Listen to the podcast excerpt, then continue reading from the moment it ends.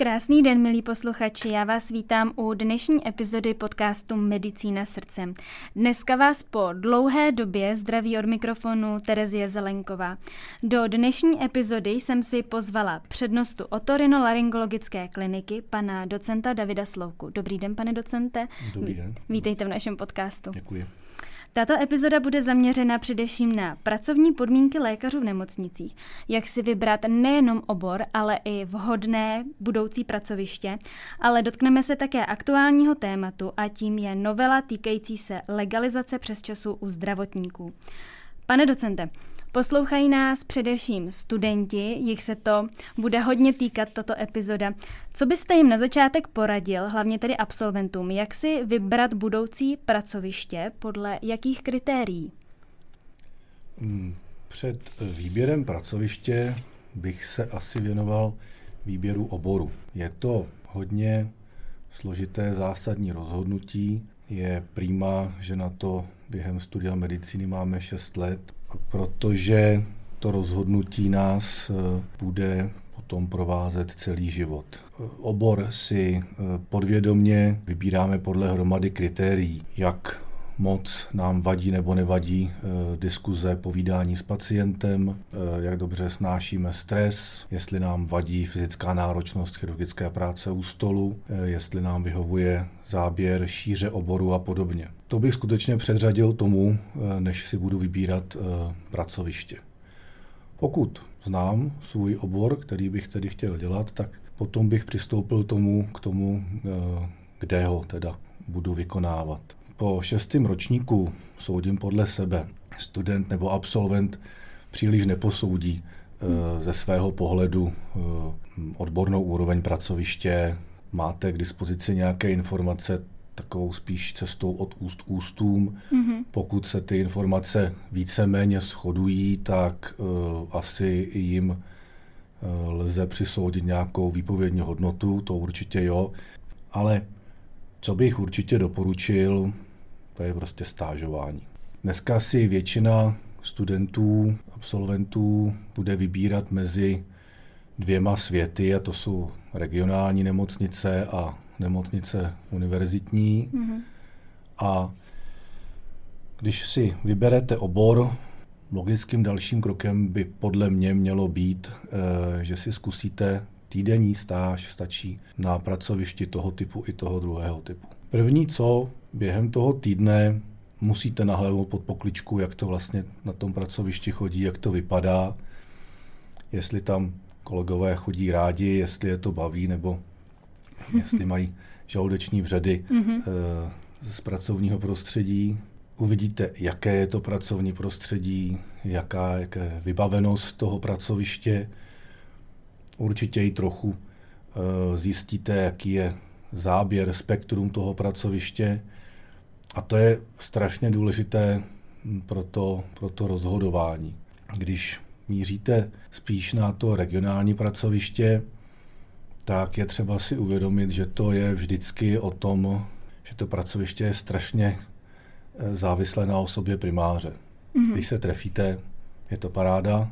Když se, nedej bože, netrefíte, tak to je menší paráda. Hmm. Jo. Je to vždycky pracoviště menší v tom regionu. Může se stát v dnešní době, že tam jsou dva kmenoví lékaři a zbytek je zaštítěn externisty. Hmm. Takže i vlastně to, kdo vás bude učit, je výrazně limitovanější, než když uh, půjdete uh, směrem k pracovišti nějakého hmm. fakultního, univerzitního hmm. typu. Nějakou velkou kliniku. Hmm. E, principiálně, když na tom pracovišti je dvacet, dvacet e, vzdělaných lidí, tak e, se nemůže stát, že by tam nebyl někdo, kdo by vás prostě pět nebo deset let mohl vzdělávat, aby se z vás stal e, dobrý odborník. Hmm. E, tam bych řekl, že i se celkem minimalizuje ten ta možnost toho, že se netrefíte ve smyslu třeba, že se nepovede ten šéf pracoviště. Ono to až tolik nevadí, mm-hmm. protože tam je třeba dalších dvacet dalších, kteří mají co předávat. Takže ten svět, ten výběr v tomhletom bych řekl, že je výrazně jednodušší. Mm. Nebo že to riziko toho, že se netrefíte pracovištěm, pracovním místem, je aspoň, bych řekl, trošku menší. Já bych měl říct možná tady na tom místě svoji pracovní zkušenost. No, povídejte. Protože já jsem se trefil oborem, mm-hmm. ale prvním pracovním zařazením jsem se moc netrefil. Mm-hmm. Nebo prvním pracovním místem. Mm-hmm. Trvalo určitě dva, tři roky, než jsem si to připustil, než jsem k tomu tak nějak nezvratně došel. Mm-hmm. A pak jsem byl strašně rád, měl jsem veliké štěstí, že jsem mohl nastoupit na pracoviště docentu Slípkovi. Pokud se vám to nestane, tak se to úplně nedá do všech mm. detailů, detailů vysvětlit, a rozhodně ne teda do vysílání. No a pomohlo mi to i třeba v tom, když potom mě nějaký úkol, který jsem dostal od pana docenta, nebyl příliš pochutí, tak stačilo si představit, že bych se mohl vrátit. A Nikde ono, bylo hůř. Ono se, mi, ono se mi najednou pracovalo na tom úkolu docela dobře. Mm-hmm, mm-hmm. Takže tuto svoji zkušenost třeba využíváte i teďka v praxi, nebo vzpomínáte na to a snažíte se třeba udělat ty pracovní podmínky takové, aby ti už začínající lékaři, možná je to teď taková o, velmi osobní otázka, taková na tělo, aby je měli takové, aby si neříkali, šlápl jsem vedle, když jsem šel na O R L kliniku Fakultní nemocnice v Plzni? Myslím si, že ta doba strávená tam byla dobrá k tomu, abych si uvědomil já sám pro sebe nějaké mm. věci, ale v tom, v tom ostatním bych tomu asi velký přínos nepřikládal. Mm.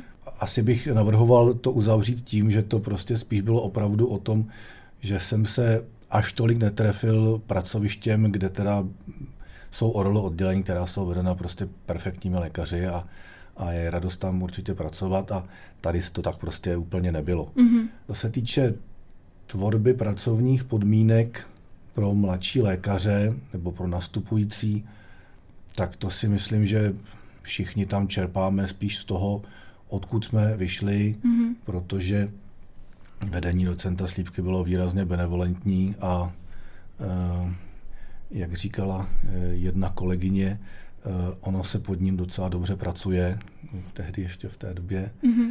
Tím teda, že i naše pracoviště je, tak bych řekl, v současné době vedeno participačně, až bych řekl demokraticky, tak je to vyloženě proaktivně vedeno směrem k mladým lékařům. Mm-hmm. Já si myslím, že, že by to snad kolegové i potvrdili. Tam se nemůže stát, že by někdo prostě vám neporadil u nás nebo, nebo, mm-hmm. nebo nebyl ochoten pomoci s něčím. To nepatří mezi pravidla našeho pracoviště. Mm-hmm. Mm-hmm. No tak opustíme teda tohleto téma, jak si vybrat první pracoviště. Ale vezmeme to teďka z trošku z toho druhého, z té druhé strany. Co byste poradil klinikám, a možná špatně řečeno spíš oddělením nebo pracovištím, jak by měli přimět lékaře nebo absolventy, aby si vybrali jejich pracoviště, aby, aby nešli třeba jinam, aby je přilákali i na pracoviště, kde třeba, kde to není tak lukrativní. Chápu, že třeba kožní klinika, oční klinika, myslím si, že mají narváno, ale pak jsou třeba obory, kde tomu tak není. A jak to vidíte vy, co byste jim poradil? Obecně je třeba říci, že všechna pracoviště ve fakultní nemocnici, která se mohou podílet na výuce, tak sedí bezesporu na personálním bohatství. Mm-hmm. A je třeba jenom to umět uchopit. Uh, úplně to nejjednodušší, co jistě všichni zúčastnění ví, je pojetí výuky. Mm. Takže zajímavá výuka bych viděl, že je plně naprostý základ. Je to i o tom, asi bych řekl obecně, jednání se studenty. Takový ten férový přístup si myslím, že je asi úplně nejzdravější cestou. devadesát procent těch studentů jsou rozumní lidé, oni pochopí, že prostě to takhle je, že jo. To bych viděl, že je něco jako výkladní skříň každé té, každého toho pracoviště mm-hmm. v fakultní nemocnici. A jak už jsem to zmínil, určitě je podstatná velká vstřícnost těm stážím. Tam je strašná výhoda v tom obou straně, že ani jeden nekupuje zajíce v pytli. je úplně ideální. Teď jsme měli několik stáží přes léto. To jsou lidi chytří, motivovaní, letos velmi šikovní. A ona je i radost potom pro ostatní s nima o tom mluvit. Mm-hmm, mm-hmm. A ten týden uběhne jako nic. A já potom mám jenom možnost se zeptat, protože my se snažíme, aby takový člověk prošel vlastně většinou kliniky. Já se mám potom, což vždycky dělám, se mám možnost zeptat na všech těch provozech, jaký dojem mm-hmm. celkově byl. Mm-hmm. A zároveň ten student opravdu zjistí i o tom oboru strašně moc proti tomu teoretickému základu, který dostane z těch přednášek. Mm-hmm. Takže to jsou takové tři věci, které můžeme my ve fakultních pracovištích udělat a měli bychom si vážit, že jsme takhle blízko toho zdroje.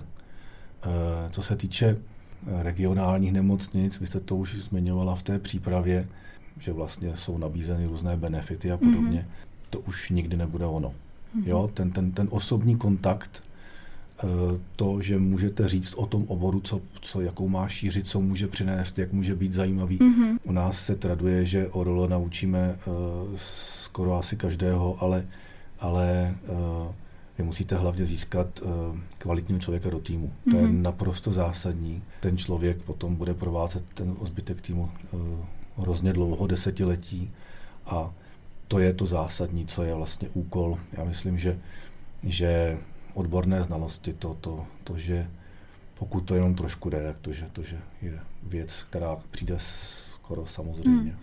Mně teda přišlo hodně vlastně zajímavý, jak jste říkal, že i vy se díváte na toho stážistu, i vy si vlastně vybíráte, protože my často jako studenti, nebo když jsem bývala ještě studentem, uh, tak jsme to řešili jako půjdu se podívat na stáž, abych to jako omrknul, jestli se mi to líbí nebo ne, ale vlastně spou- spoustu studentů nenapadne, že třeba ten primář, ten přednosta si o nich může udělat obrázek a i když by se jim to tam třeba strašně líbilo, že tam je pohodička, tak vlastně ve výsledku se jim to nemusí jako povést a neudělají takový dojem a přijatý nebudou. Když jsem nastupoval já na O R L kliniku, tak mám pocit prostě, že to vždycky znamenalo, že se ze mě zatřese a jednou za čas se otevřou brány, je možno nastoupit, to byla mm-hmm. asi taková nějaká náhoda. Řekl bych, že se opravdu jako přijímalo velice zřídka, protože ten tým byl stabilní. Dneska bych řekl, že teda přijímáme podstatně podstatně více kolegů, celý směr kliniky a medicíny nás vyžaduje výrazně zvýšit ten počet spolupracovníků, ale určitě to nemůže být tak, že by to znamenalo, já se přihlásím hmm. a oni mě vezmou. Hmm. Když si představíte pracoviště, použiju příměr jednoho kauče, když si ho představíte jako bazén, v bazénu jsou tři druhy plavců. Jsou to ty elitní, co jsou nahoře a střídají styly a, a ono to šuftí. Potom jsou to takový ty, co tam teda plavou prostě a snaží se a pracují. A potom jsou takový, co tam se válejí a leží a zahnívají na tom dně toho bazénu a kazí vodu. Plně první krok, základ je, že nesmíte mít ty, co kazí vodu. Jeden špatně zvolený krok při e, takovémto výběru, který potom nebudete chtít řešit, tak pokazí klidně celý tým. Mm-hmm. E, co se stane? Když ta voda zahnije, tak oni, ty ostatní plavci, prostě půjdou do jiného bazénu. To je odpovědnost, kterou na sobě máte ve chvíli, kdy mluvíte s tím studentem mm-hmm. a snažíte se odhadnout, jestli to je člověk, který bude ochotně brát služby, když někdo onemocní, když někomu onemocní dítě, kdo bude ochoten běhat po klinice v době dovolených jenom proto, aby teda se to všechno zvládlo v nízkém počtu pracovníků, aby ty ostatní opravdu mohli mít dovolenou v době, kdy ji chtějí. Mm-hmm. Máte na to, že půl hodiny toho pohovoru, nějakou řeč těla toho, toho absolventa, a když je to dobře, tak ten týden stáže. A to samozřejmě teda musím říct, že ne úplně vždycky je k dispozici tato cenná informace, protože potom už většinou víme. Já se snažím i při těch pohovorech naprosto na rovinu říkat, mluvit o pravidlech pracoviště a podobně. Protože velmi často na tom kolegovi už poznáte. Jestli se mu zamlouvá to, že teda to musí být všechno průzračný, že musí být jasno, proč se takhle rozhoduje, že je to hodně o práci, že se nemusí končit ve tři hodiny, že se nezamává taškou, nejde se domů, že prostě je potřeba někdy, aby to bylo jinak, že je potřeba někdy nasazení většího, že je potřeba někdy investovat svůj volný čas. Mm-hmm. Mm-hmm. Ve chvíli, já to všem budoucím kolegům i říkám, ve chvíli, kdy vás z těch pravidel, co tu říkám, cokoliv tahá za uši, tak je prostě daleko lepší neuvažovat o nástupu k nám, protože bychom se obou straně trápili. Ty stáže jsou v tomhle tom strašně vděčná věc. Nemusí být týden, ono stačí, když se někdo přijde podívat na den a teďka třeba přijde do té poradny. Už to, jak si ten člověk sedne, tak vám může ukázat, mm-hmm. jak se bude chovat k pacientům. Když to je dvoumetrový habán, teď se tam rozvalí a e, ty babičky musí obcházet ty nohy, než aby se dostali k tomu křeslu, tak je jasný, že to ten člověk nemá srovnaný pořádně a mm-hmm. že e, to asi nebude o tom, že by uměl mluvit hezky s dětma, že, že třeba by se mohl domluvit dobře s konfliktním pacientem a podobně. Mm-hmm, že jo? To, mm-hmm. Toto všechno e, potom se snažíme, se snažíme vyčíst. No. Mm-hmm. Takže jo, a na druhé straně, když vidíte, že ten člověk se ptá, ptá se přiléhavě, tak je jasný, že tam ten potenciál prostě lze nalézt. Mm-hmm. To jsme teďka probrali vlastně, jak si najít toho vhodného zaměstnance, ale teďka otázka, jak si ho udržet, protože to je asi problém teď velmi aktuální, hodně se to řeší, že lékaři možná budou i chtít stávkovat, odcházet kvůli i té nové uh, novele nebo o, ohledně legalizace těch přesčasů pro zdravotníky, která se teď aktuálně řeší. A zdravotníci odcházejí, buďme upřímní, prostě soukromý sektor je uh, velmi láká. Jak na to nahlížíte vy, uh, protože s tím asi máte taky uh, zkušenosti, tak uh, jak si udržet lékaře v nemocnici? První, proti čemu bych se asi měl rovnou ohradit, je slovo zaměstnanec. Mm. Ono se používá, jasně, mm. ale to jsou kolegové, to nejsou zaměstnanci.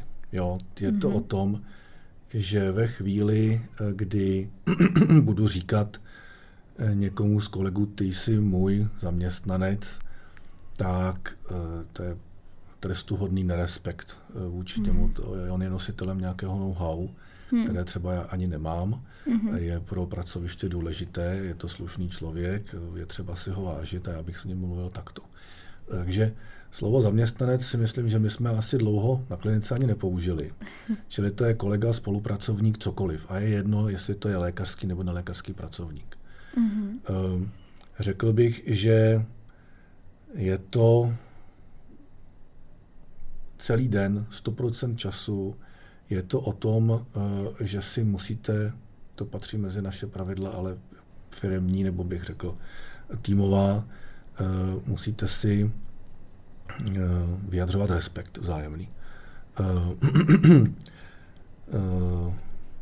Bez toho žádný tým nebude fungovat a už vůbec ne tým tak erudovaných lidí, jako jsou lékaři. To určitě nelze stylem Vašku, jestli nepřijdeš do práce, nedostaneš peníze, tak to, to bychom daleko nedošli. Je to o respektu, je to o tom, že se hodně používá slovo prosím. Ten respekt ne, ne, jako nejenom o něm mluvit, ale ten musíte vzájemně cítit, to, na tom to musí být všechno postaveno.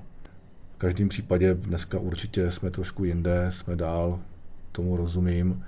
Uh, ono to, uh, žádná legalizace takového nebo makového počtu přesčasů nevyřeší. Uh, ten problém zdravotnictví je, je asi všichni tuší, že úplně někde jinde, ale tohle je téma zrovna, které teďka momentálně půjde na přetřes, tak prima, za chvilku to bude zase něco jiného. K tomu, jak bych to řekl, k tomu hodinovému rozpočtu já se stavím hodně benevolentně, protože kdybychom si šlapali na paty kvůli volovinám, tak to by nás ta práce brzo nebavila. Musí být práce hotová. To je, to je to, to, to základní a od toho potom, když se všechno odvíjí, mm-hmm. tak všechno jde a nějak se domluvíte. Mm-hmm. Mm-hmm. Ještě teda zpátky uh, k tomu soukromému sektoru. Já si totiž myslím, že, a je to asi tak, velkou motivací těch lékařů je samozřejmě plat, Uh, vidí v tom větší peníze, větší možná pohodu, žádné služby, žádné přesčasy, jejich vlastní režim. Uh, když se zaměříme konkrétně na ty peníze, jak to vidíte? Protože pokud vím, pokud mám správné informace, tak na Slovensku stávkovali lékaři a dokonce jim byly zvýšeny platy. Uh, jak to vidíte třeba budoucnost u nás? Jestli se něco takového může vůbec dít, nebo i jestli ten plat je opravdu takovou motivací pro toho lékaře, aby odešel z toho systému?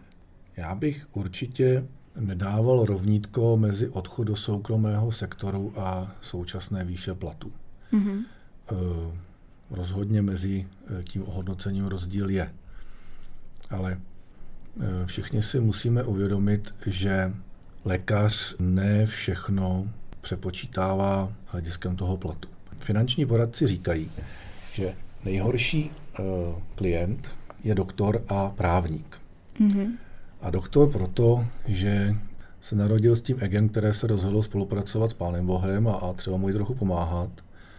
A tak on tak jako kouká, uh, všude pomáhá, je ten poloviční Pán Bůh a nekouká tolik pod nohy a nekouká tolik do budoucna, protože ono to přeci všechno, on to, on to vyřeší. Protože vyřeší takové věci, co ostatní nevyřeší, že tohle se přeci musí vyřešit i samo.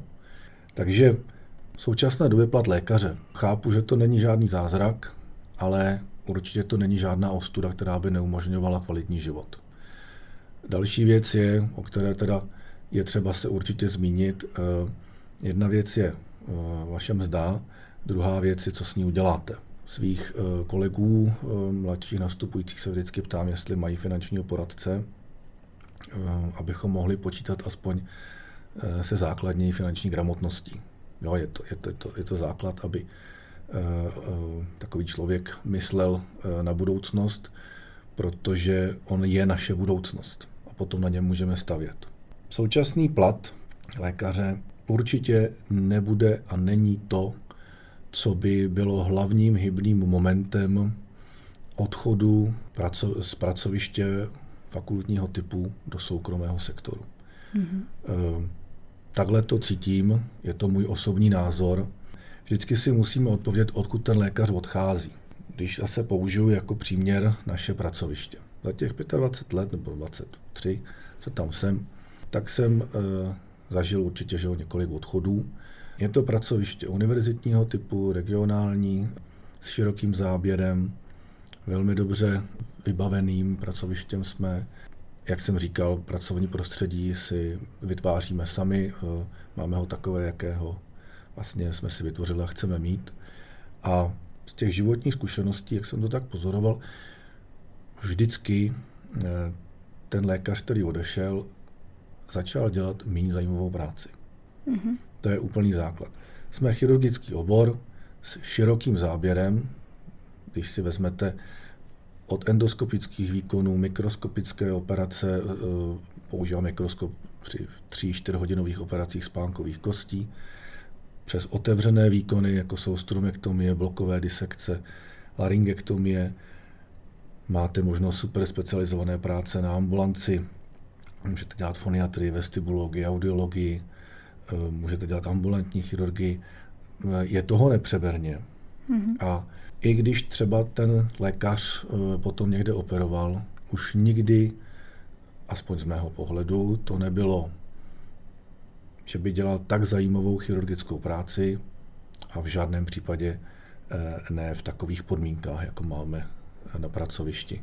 Je to o tom, že potřebujete k práci mikroskop za pět milionů, potřebujete P E T M R, P E T C T, potřebujete jet na zahraniční stáž, potřebujete hmm. uh, na kongres.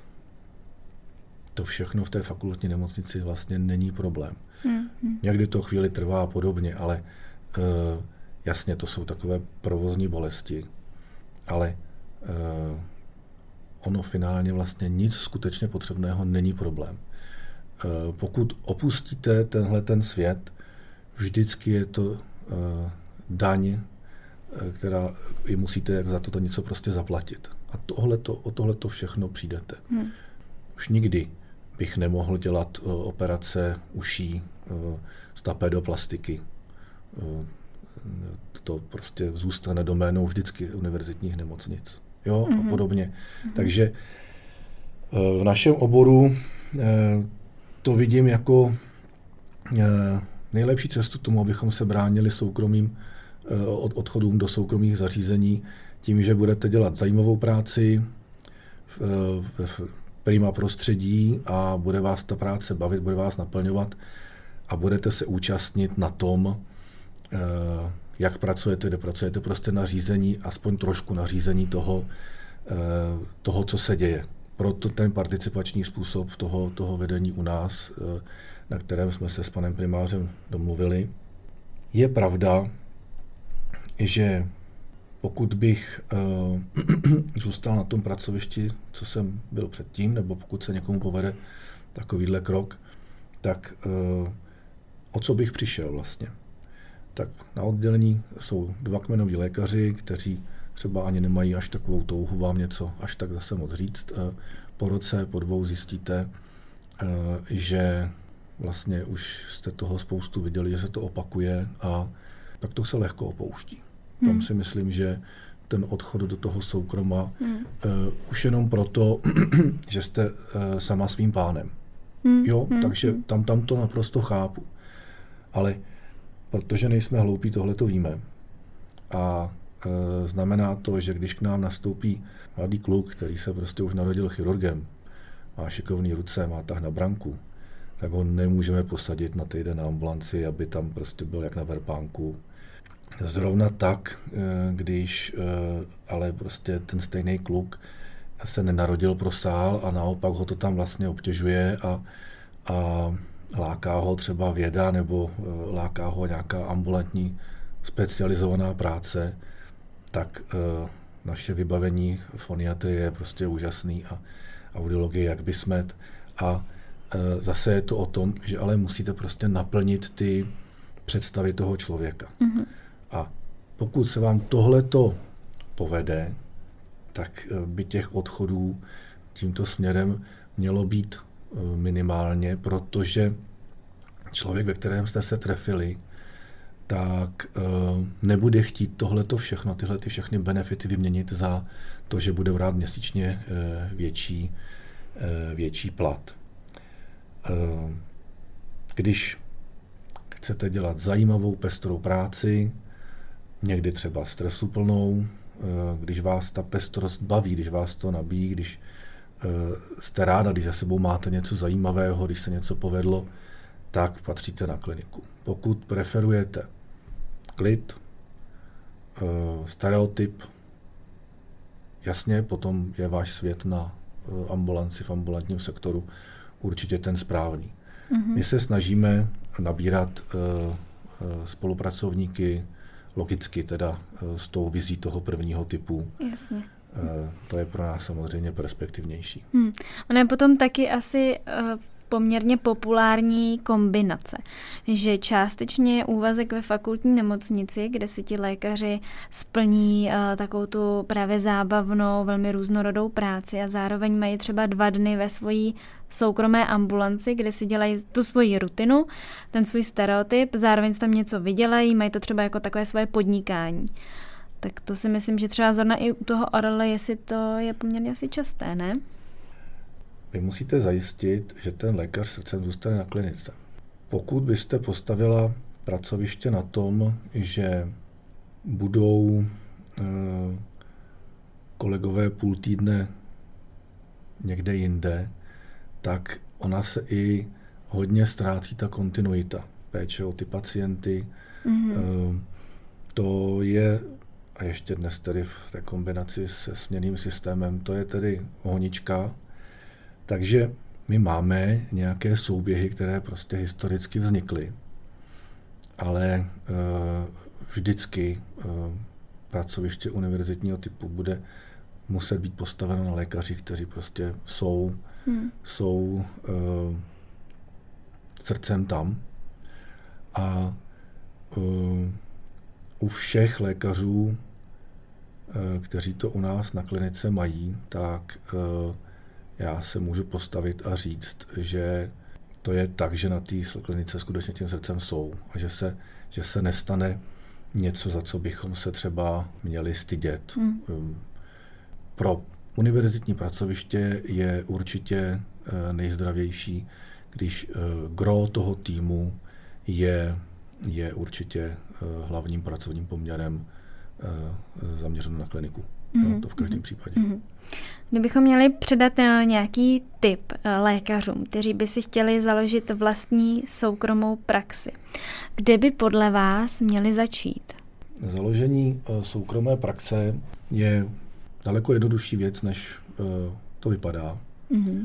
Na mě to působí hrozně složitě. Jasně, tak. Ale to úplně zbytečně. Já myslím, že v Čechách historicky asi neexistuje nikdo, kdo by ztroskotal na této fázi vývoje. Jo, to si myslím, že, že určitě ne.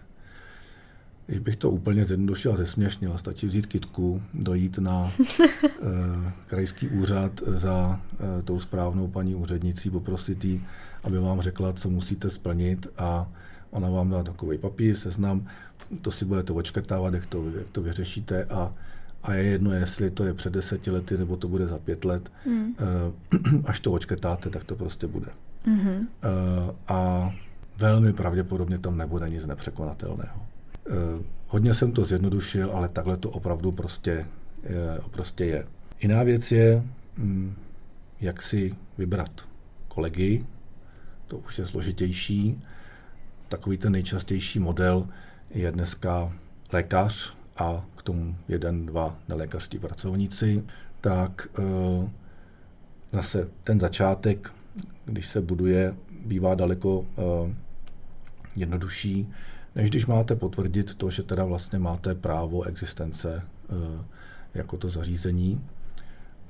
To znamená, že za rok to, abyste si ty spolupracovníky udržela, tak to vypadá jinak, než při tom, když se to zakládalo. Jinak to bude vypadat za pět let, jinak to bude vypadat za deset let. Během té doby se mění postoje jednotlivých zúčastněných, jejich potřeby rodinné, všelijaké, mm-hmm. jejich zájmy, a vy to jako ten vedoucí, jako ten provozovatel musíte všechno sledovat, aby jste se tomu mohla přizpůsobit, protože pokud to budete ignorovat, tak to vždycky přinese nějaké negativní ovoce. Ale vůbec bych to nevztahoval, vůbec bych to nevztahoval jenom k soukromým pracovištím, to musíte prostě i na klinice. Mm-hmm. Založení vlastního bych se rozhodně neobával. Co se týče potom dalšího provozu a práce s, s, s tím týmem, tak to už je ale potom povídání na hodiny. Mm-hmm. Dobře. No, ještě teda trošičku odbočím. V poslední době se hodně mluví o rovných příležitostech, jak pro muže a pro ženy. Je to taky takové, řekla bych, ošemetné téma. Podle mého zdroje začalo letos studovat medicínu třikrát více žen než mužů. Jak se k této problematice stavíte vy osobně? Protože asi bude normální, že na chirurgii budou více ženy než muži časem. Jak to vidíte vy do budoucna? Je prima, že se na to ptáte zrovna mě, protože pocházím z pracoviště, kde harašment je na denním pořádku, a myslím si, že to přispívá k našemu příjemnému pracovnímu prostředí. Tak to asi na úvod, když budu mluvit vážně. Tak feminizace medicíny je jasný trend. Můžeme s tím nesouhlasit, ale není k tomu důvod. Hmm. My se tomu s tím hlavně musíme nějakým způsobem srovnat. U nás moc asi ty rovné příležitosti neřešíme, protože máme tam šest kolegyň, si myslím, sedm, a e, pochybuju, že by si některá z kolegyň e, chtěla stěžovat e, na nerovné příležitosti, protože já si to nedovedu moc představit. Když máte o službě hluboký krční absces, je potřeba příslužba. A na té příslužbě musí být někdo, kdo se prostě zvedne od večeře, od dětí, mm-hmm. od toho, co dělá, a pojede řešit ten hluboký krční absces, protože to je potřeba. Je úplně jedno, jestli to je kluk nebo holka. Musí to být člověk, který tam přijede, ten tým se na něj spolehne, vyřeší to, nebo něco jiného, to nemusí být hluboký krční absces, to může být absces spánkové kosti, to může být cokoliv. Prostě něco, k čemu jsou potřeba další ruce než těch dvou, co slouží. Takže uh, jestli uh, to má být žena, proč ne, je to úplně jedno. Mm-hmm. Je, hlavně to, dostáváme se zpátky k tomu, co jsme si říkali na začátku. Musí to být někdo, kdo to chce. Uh, naše paní primářka, předchůdkyně pana primáře Hraběte, uh, dělala naprosto běžně uh, laryngektomii a jiné onkologické výkony, jen to fiklo. A všichni jsme s úsměvem říkali, že je nejtvrdším lékařem na klinice a všichni jsme ji poslouchali a e, myslím, že by se smála asi této otázce co ty, mm-hmm. o těch rovných příležitostech. Mm-hmm. Pochybuju, že by, že by se o tom i chtěla nějak moc vybavovat. E, takže mm, je, to, je, to, je to jedno, jestli, jestli budete mít v týmu víc lékařů nebo lékařek. Vy tam hlavně musíte mít lidi, kteří tu práci udělají. Mm-hmm. To je naprosto zásadní. A dobře. Je to o tom, že v té chvíli to prostě musí být ten doktor, který tu práci zaštítí. Mm-hmm. A úplně jedno, jestli to bude muž nebo žena.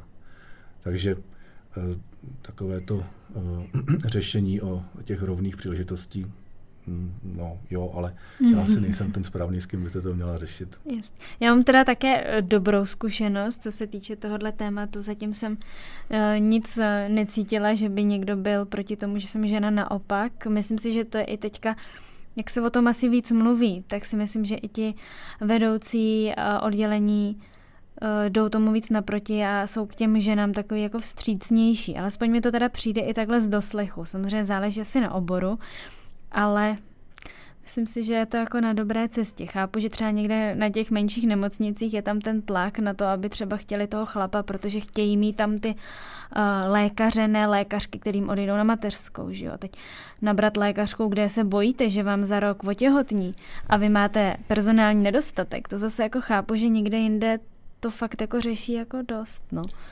Já si snad ani nemyslím, že by se mohlo stát, že že vás na nějaké regionální nemocnici nepřijmou, protože by se báli toho, že, že byste mohla mít rodinu a že byste mohla chybět. Hmm. Úplně stejně tak se přeci kolega, muž může rozhodnout, že z nějakých důvodů odejde a jedno, jestli za platem nebo za láskou a e, je to ta stejná situace. Hmm. Obecně to, co jste načnula, je dneska řehole té regionální medicíny. Nechci to zevšeobecňovat, protože uh, víc vidím akorát do té otolaryngologie, ale obecně uh, ten personální tlak na regionální spádová pracoviště je strašný. Jak jsme to už načnuli, tam může být prostě minimum kmenových lékařů, hmm. uh, musí pomáhat externisti a jakýkoliv odchod, nemoc, cokoliv, tak i v našem týmu, v našem pojetí šíři záběru té práce je to problém. Hmm. Ale na takovém pracovišti to může být úplně fatální. Hmm. To je i věc, kterou si vlastně musí ten absolvent uvědomovat, když potom si vybírá to pracoviště. Tak se dostáváme zase zpátky. Jo, a, propojujeme. A možná bych k tomu ještě, ještě tedy něco připojil, protože to je další z věcí, kterou by ten člověk měl vědět předtím, než někam nastoupí. Hmm. Dnešní situaci ve zdravotnictví bychom mohli nazvat módním slovem turbulentní. Znamená to, že těch změn může být poměrně hodně a rozhodně i v našem regionu vidíte, že jistota té práce v regionální nemocnici je výrazně menší než na takovém pracovišti, jako je prostě Fakultní nemocnice v Plzni. Jo, to je, to je další velký argument toho, toho výčtu, který si ten absolvent musí zvážit, aby se rozhodnul správně a aby byl potom spokojený. Mm-hmm. No, když už jsme teda jsme se zase zpátky vrátili k tomu, k těm absolventům a jejich prvnímu pracovišti. S tím se pojí i specializační vzdělávání a takzvaná kolečka. A velmi často se stává, ještě myslím si, že o to více na malých pracovištích, že se lékaři na ty kolečka dostávají pozdě. A tím pádem prodlužují to svoje specializační vzdělávání, které by mělo zhruba probíhat nějakých pět až šest let do atestace, samozřejmě záleží na oboru, ale teď najednou mají za sebou tři, čtyři roky, kmen stále ještě nemají, protože jejich zaměstnavatel, zase použiju špatné slovo, jejich přednostači primář, nepustil na ty kolečka. A ještě k tomu mě napadá další věc, která se teďka pojí i uh, s těmi přesčasy. Uh, Občas to funguje i totiž tak, že primář, primář řekne, když nebudeš teda sloužit ty přesčasy, tak já tě na ty kolečka nepustím. Někde to opravdu tak funguje, četla jsem příběhy lékařů, samozřejmě asi ne úplně ve fakultních nemocnicích, spíš někde na okresech. Ale jak to třeba vypadá u vás na klinice? Co si myslíte tady o tom, o tomto tématu, o tom prodlužování stáží a specializačního vzdělávání? Těžké já. téma. No a, a hlavně já se budu snažit nevyjadřovat se příliš striktně. Mm-hmm. Problém, jeden z velkých problémů současného zdravotnictví je e, deklarace superdostupnosti kvalitní medicínské péče. Mm-hmm. dvacet čtyři sedm. A e, na druhé straně se řeší e, kdo tu péči vlastně bude poskytovat a kolik to bude stát. Mm. A ono se to trošku pere. Teď je třeba uvědomit si, že mluvíte se mnou jako vlastně s pracovníkem fakultní nemocnice nebo obecně nemocnice, který má za úkol, aby fungovalo nějaké pracoviště. Ten princip je stejný všude. Ten není jiný ve fakultce než, než v tom regionálním pracovišti.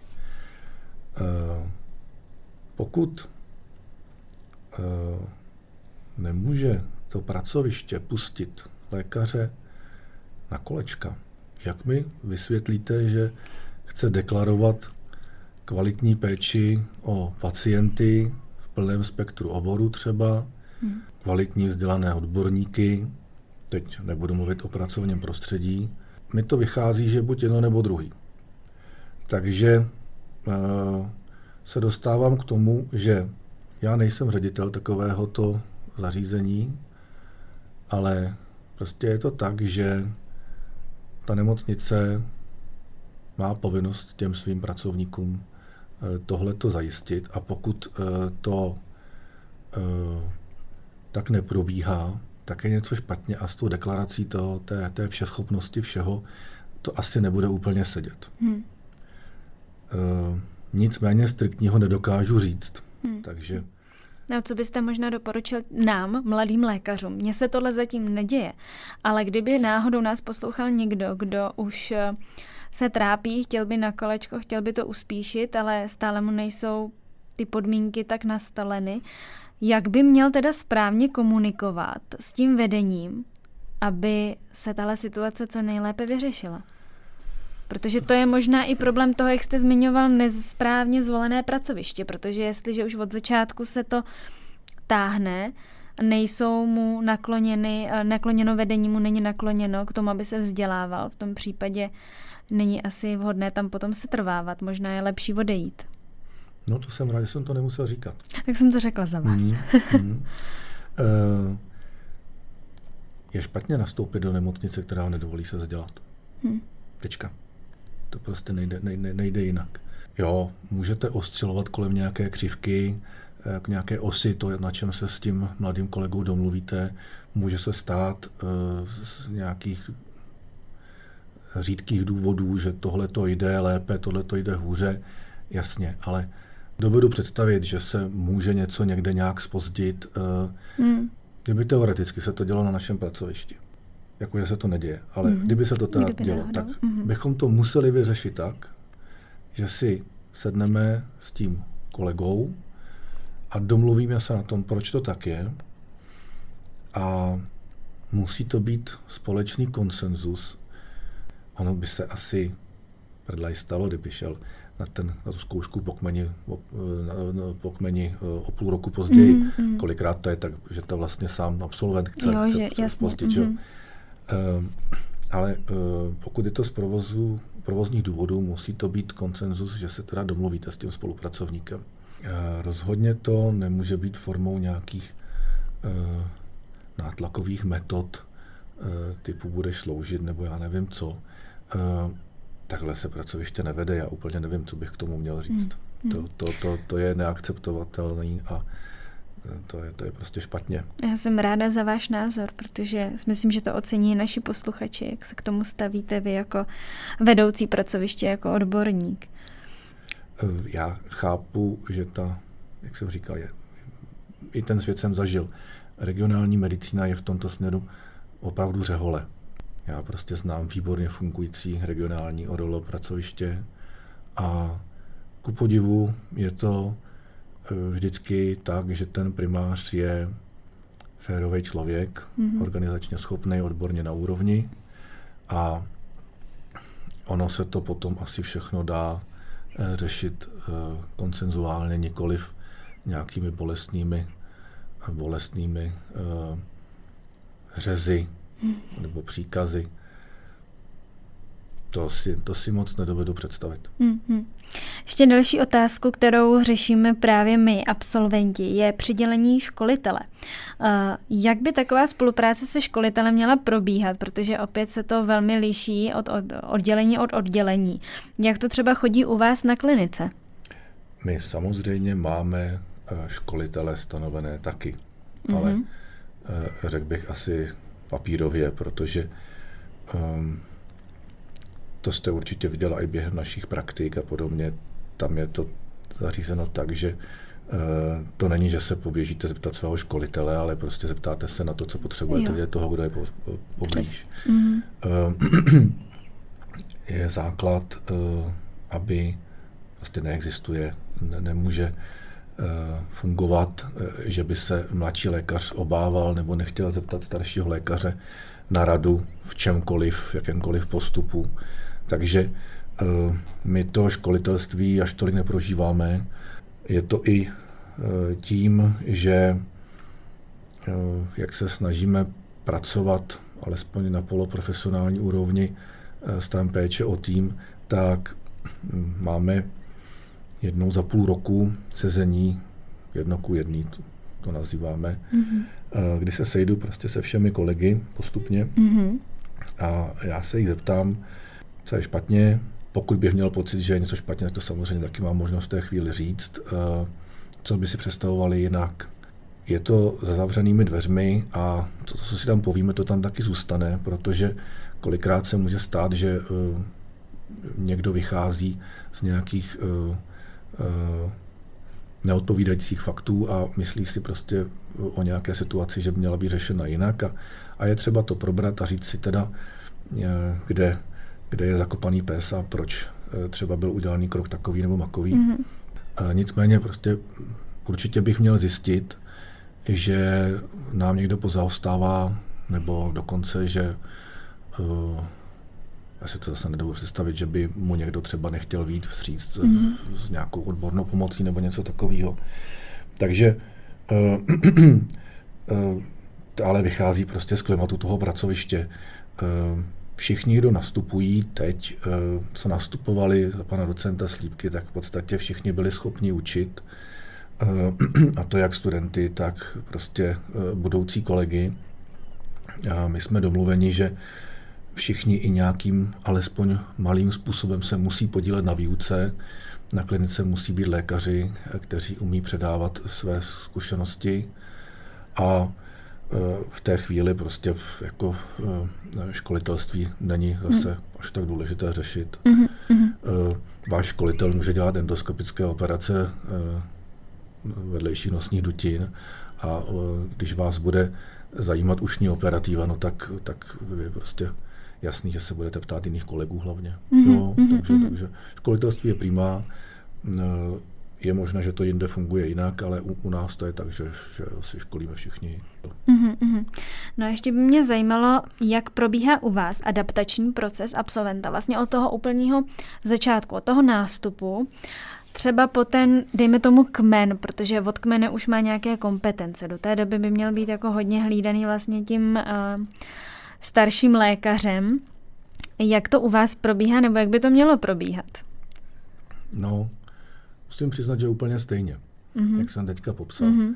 Uh, adaptační proces uh, je nutný k tomu, aby ten lékař se byl uh, schopen nějak smysluplně zapojit do práce uh, na klinice, aby mohl potom i třeba sloužit a podobně.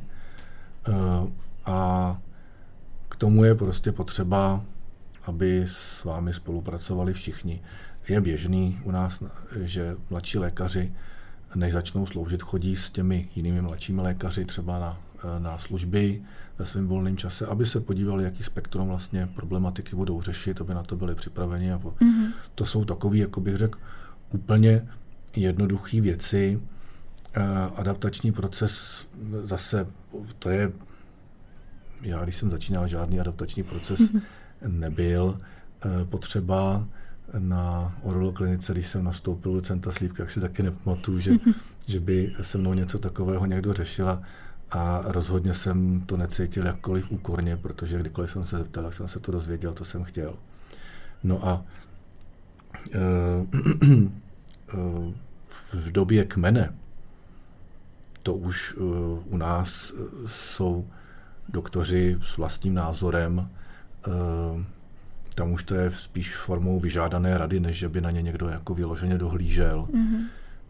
Jasně, každý je taky jinak šikovnej, jinak odvážný a podobně, ale to obecně potom vykrystalizuje z té situace a vlastně i sloužit můžete začít až tehdy, když to obou straně považujete za akceptovatelné. To mm-hmm. není tak, že prostě za půl roku musíte začít sloužit, nebo, nebo, nebo až za půl roku, nebo už za půl roku. Um, Pokud se na to nebudete cítit, no tak prostě je to blbost vás tam do toho strčit. Musíte mít pocit, že už by to šlo. Jasně, že budete mít strach, ale mm-hmm. další věc je, dvacet čtyři hodin tam je prostě s vámi starší lékař. Vždycky, když nevím, zvednu telefon, zeptám se. Naprostý základ. A v té chvíli je to, abych se nerad opakoval, ale je to zase prostě daleko jednodušší svět, než uh, na těch regionech. Mm-hmm. Uh, sloužit v jednom, uh, to je, to je prostě situace, kdy se můžete lehko um, dostat k řešení, které je třeba mimo vaše schopnosti. Mm-hmm. No, já bych se chtěla dostat ještě k jedné věci. Já jsem četla vaši knížku Vedení a marketing malých zdravotnických zařízení, kde se mi líbila věta: každý manažer by si měl pravidelně klást otázku, zda jsou s ním jeho spolupracovníci spokojeni, nebo zda by raději spolupracovali s někým jiným. A to je teďka teda otázka na vás přímo. Jaké jsou podle vás ty správné charakteristiky lídra? Respektive pokud to stáhneme na zdravotnické zařízení, tak primáře přednosti. Jaký by tedy v ideálním případě měl být? To je strašně složitá otázka. Vedení existuje několik, několik základních typů, které se naprosto diametrálně liší. Taky bychom v té teorii měli potom rozlišovat, co je to vedení, co je to řízení. Mm-hmm. Tam se podílí výrazně víc ta direktiva, což je něco, co v týmech lékařských je v podstatě v devadesát devět procent na škodu. Určitě se necítím povolán, že bych to mohl nějak úplně zevšeobecňovat. Já vám jsem zase opět schopen popsat z praxe, jak to funguje u nás, a vždycky za vás hovoří výsledek. Takže když teda e, ti lékaři za vámi půjdou a e, budou s vámi alespoň relativně spokojeni, tak to asi nebude tak špatný. A pokud protočí oči, když uslyší vaše jméno, tak, tak, to, tak to asi zase úplně dobře nebude. Jeden z e, asi nestandardních kroků, který máme v tomto směru, e, jsou zpětné vazby anonymní. My si děláme anonymní zpětnou vazbu na všechny z nás, včetně primáře a e, přednosti. Mm-hmm. E, je to samozřejmě chvilku nervů, co se na sebe dozvíte, uh, ale uh, ona se toho zase v tom týmu až to i nedozvíte, protože teď se všichni známe, uh, známe se dobře, trávíme v práci víc času než doma, ale je to tak, že kdyby někdo výrazně sešel z cesty, tak se to touto cestou můžete dozvědět. Je to taková pojistka. Všichni máme své chyby, nikdo nejsme hmm. úplně ideální, hmm. takže já jsem třeba víc línej, ten je třeba víc konfliktní a kde si co si. A když vím, že jednou to přijde, že se prostě potom v tom e, dotazníku může anonymně zaškrtnout, že se chovám jako pitomec, tak si budu dávat větší pozor, než když bych prostě věděl, že to je beztrestný. Hmm. E, Základ je, abyste měla vybraný tým spolupracovníků takový, že se toho nemusíte až tolik bát, že by se tam někdo takový vyskytoval, ale je to, za mě je to rozhodně, rozhodně zdravá věc. Lídr obecně, zase teoreticky, to je vlastně v pojetí fakultní nemocnice ten přednosta, primář je vlastně takový provozní manažer, lídr by měl přinášet myšlenky, vize, dívat se dopředu a ten primář by měl říct, no tohle půjde, ale tady si se zbláznil, to, to bychom teda se tady uh, asi upracovali, tohle to by nešlo a podobně. A je to samozřejmě o spolupráci, uh, těsné spolupráci těch dvou. Uh, řekl bych, že tuhletu teorii uh, naprosto naplňoval docent Slípka s paní primářkou Jedličkovou. To byl tým, teda, který se uh, v tomto směru uh, doplňoval úplně, úplně úžasně. Uh, my to s panem primářem Hrabětem máme trošičku jinak. Uh, já bych řekl, že to je taková koexistence, protože náš primář je rozhodně lídr, který je schopen vést pracoviště a myslím si, že já jsem taky sám schopen samostatně případně něco zorganizovat. Mm-hmm. Takže tam se to dost prolíná.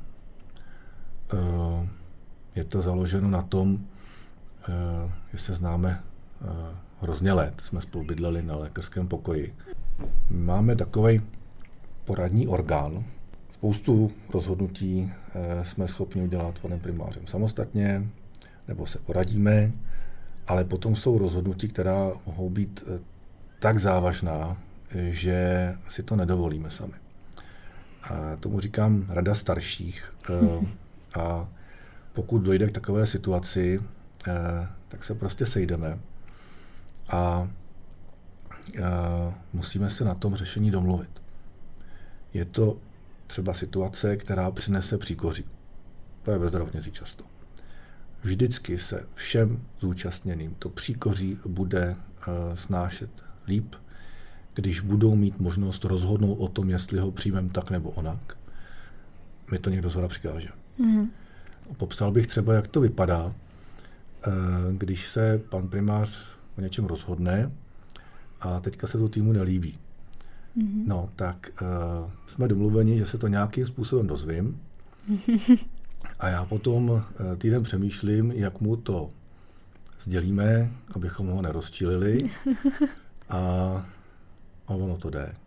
Já už dneska vím, že za ním nesmím přijít po službě jeho, že to bych se zlou potázal a, a, a spoustu drobností, takže to odkládám den, dva, týden, ono se to vždycky nějaká chvilka potom najde a je to stále o tom, že prostě stavím na tom, že je to člověk, který je ochoten pro ten tým něco udělat, takže jako změnit názor, to je to nejmenší. Musím, určitě to je i obráceně. Je to pár let, tak jsme měli nějaké peníze, které jsme chtěli rozdělit mezi mladší lékaře. Já jsem vymyslel nějaký pavouka, toho jsem poslal, jak se to teda rozdělí. A přišel za týden primář a říká, hele, uh, ono se to mladým úplně nezdá, jak to rozdělil. No uh, a no, tak řešení je jednoduché. Takže jsme moje schéma poslali k šípku. Rozdělilo se to tak, jak si představovali kolegové a e, bylo to asi nejlepší řešení, jaký mohlo. E, mě nikdo nenadával a rozhodně jsem to evidentně unes, dokonce to veřejně říkám, takže, mm-hmm. takže, takže to moje ego uneslo a je to, je to jeden z principů toho pracoviště. Když, to je strašná výhoda té rady starších, že před nimi máte respekt a tak řeknete, já bych to řešil takhle a on se někdo přihlásí, ale vidíš tohle třeba? Jo, takže sice tedy teorie mluví o lídrech a podobně, jsou fakultní pracoviště v Čechách, která mají regulérní lídry, fungují perfektně a, a, a je to paráda. Nás bych nazval, jak jsem to říkal, tak spíš jako pracoviště participačně vedené, a takže máme prostě spíš manufakturním způsobem rozdělený úkoly a já zrovna náhodou sedím na židli, která mm-hmm. znamená, že se budu zabývat tím, ale mm-hmm. někdo jiný prostě zase má úkoly jiné. Mm-hmm. No a když bychom se ještě vrátili vyloženě k vám, proč jste si vybral O R L, protože o tom jsme se ještě vůbec nebavili, tak jak to vzniklo? Můžu říct, že kdybych nemohl dělat O R L, že je otázka, jestli bych vůbec dělal medicínu. Mm-hmm. K oboru jsem došel v podstatě vylučovací metodou. Věděl jsem, že bych chtěl dělat chirurgický obor, ale moc se mi nechtělo stát u stolu čtyři pět hodin. A to, tak jsem z té školy jsem si odnes, že by ty operace O R L mohly být docela často do hodiny hotový, tak to se mi zdálo tak přiměřený, uh-huh. že by se mi to mohlo líbit. No a dneska můžu říct, že jsem rád, že jsem na pracovišti, kde teda spousta operací do hodiny hotová není a že mi to nakonec vůbec nevadí a, a hlavně teda oborem jsem se určitě trefil. Mm-hmm. To, nic jiného jsem si jistý, že mě nic jiného nebavilo. Mm-hmm. No a jak vzpomínáte vůbec na studium na lékařské fakultě? To je výborná otázka. Já jsem absolvent Plzeňské lékařské fakulty. Mm-hmm.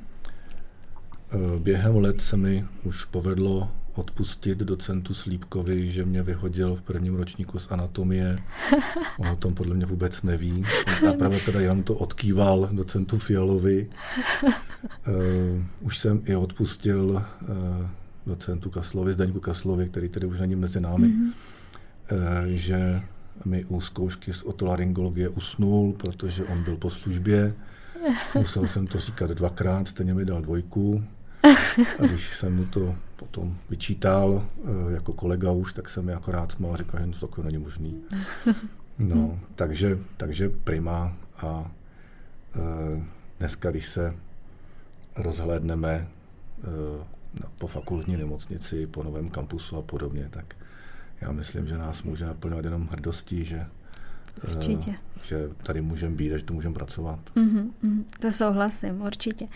No a ještě se blíží, blížíme se k závěru a mě by ještě zajímalo, čemu se vlastně věnujete ve volném čase, protože chápu, že asi práce přednosti je hodně časově náročná, když skloubíte ještě vlastně jakoby práce lékaře a pl- práce přednosti a teďka ještě k tomu nějaký volný čas.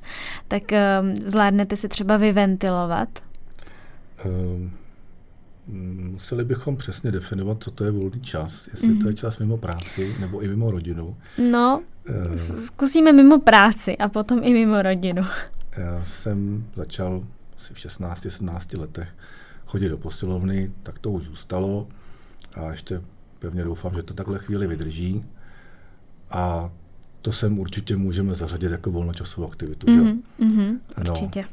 V práci skutečně trávím hodně času, takže veškerý ostatní e, čas e, patří rodině. E, naštěstí děti hodně sportují, takže my to trávíme poměrně, bych řekl, velice zajímavě, takže to je paráda. Kdybychom řekli typicky volnočasovou aktivitu, to bude akorát to cvičení, mm-hmm. ale e, i to ostatní je určitě naplňující. No a ještě úplně poslední otázka a moje závěrečná, oblíbená. Co byste chtěl vzkázat úplně na závěr našim posluchačům? Jsou to teda především asi absolventi nebo uh, studenti čtvrtého až třeba šestého ročníku, které zajímá právě tento díl. Nevím, jestli vzkázat. Spíš bych asi dokázal pogratulovat k volbě povolání. Pokud se trefíte oborem, trefíte se pracovištěm, tak máme kolem sebe hromady důkazů, že vás to může bavit třicet čtyřicet let. Moc povolání takovéto benefity nenabízí. Hmm. Až se vás život zeptá, nebo děti vlastně, až se vás zeptají, ale to jsi vlastně dělal celý ten život, tak velmi pravděpodobně budete mít co říct a když budete mít trošku štěstí, tak na to třeba budete moct být i trochu hrdí. Mm-hmm. Tak to je něco, co si myslím, že um, penězmi nezaplatíte, tak já bych asi jenom popřál kolegům, aby se trefili opravdu oborem a pracovištěm uh, uh, tak, jak jsem se trefil já uh, a i teda i teda týmem, jak jsem se trefil já, protože uh, toho času stráví práci hromadu a tak ať je co nejvíc uspokojivý. Mm-hmm. Pane docente, já mám, vám moc děkuju za tuhle přínosnou epizodu i za takový motivující a inspirující závěr. Přeji vám mnoho úspěchu, ať se vám dále daří. Děkuji, že jste přijal moje pozvání, že jste si na mě udělal čas. Mějte se moc pěkně a nashledanou.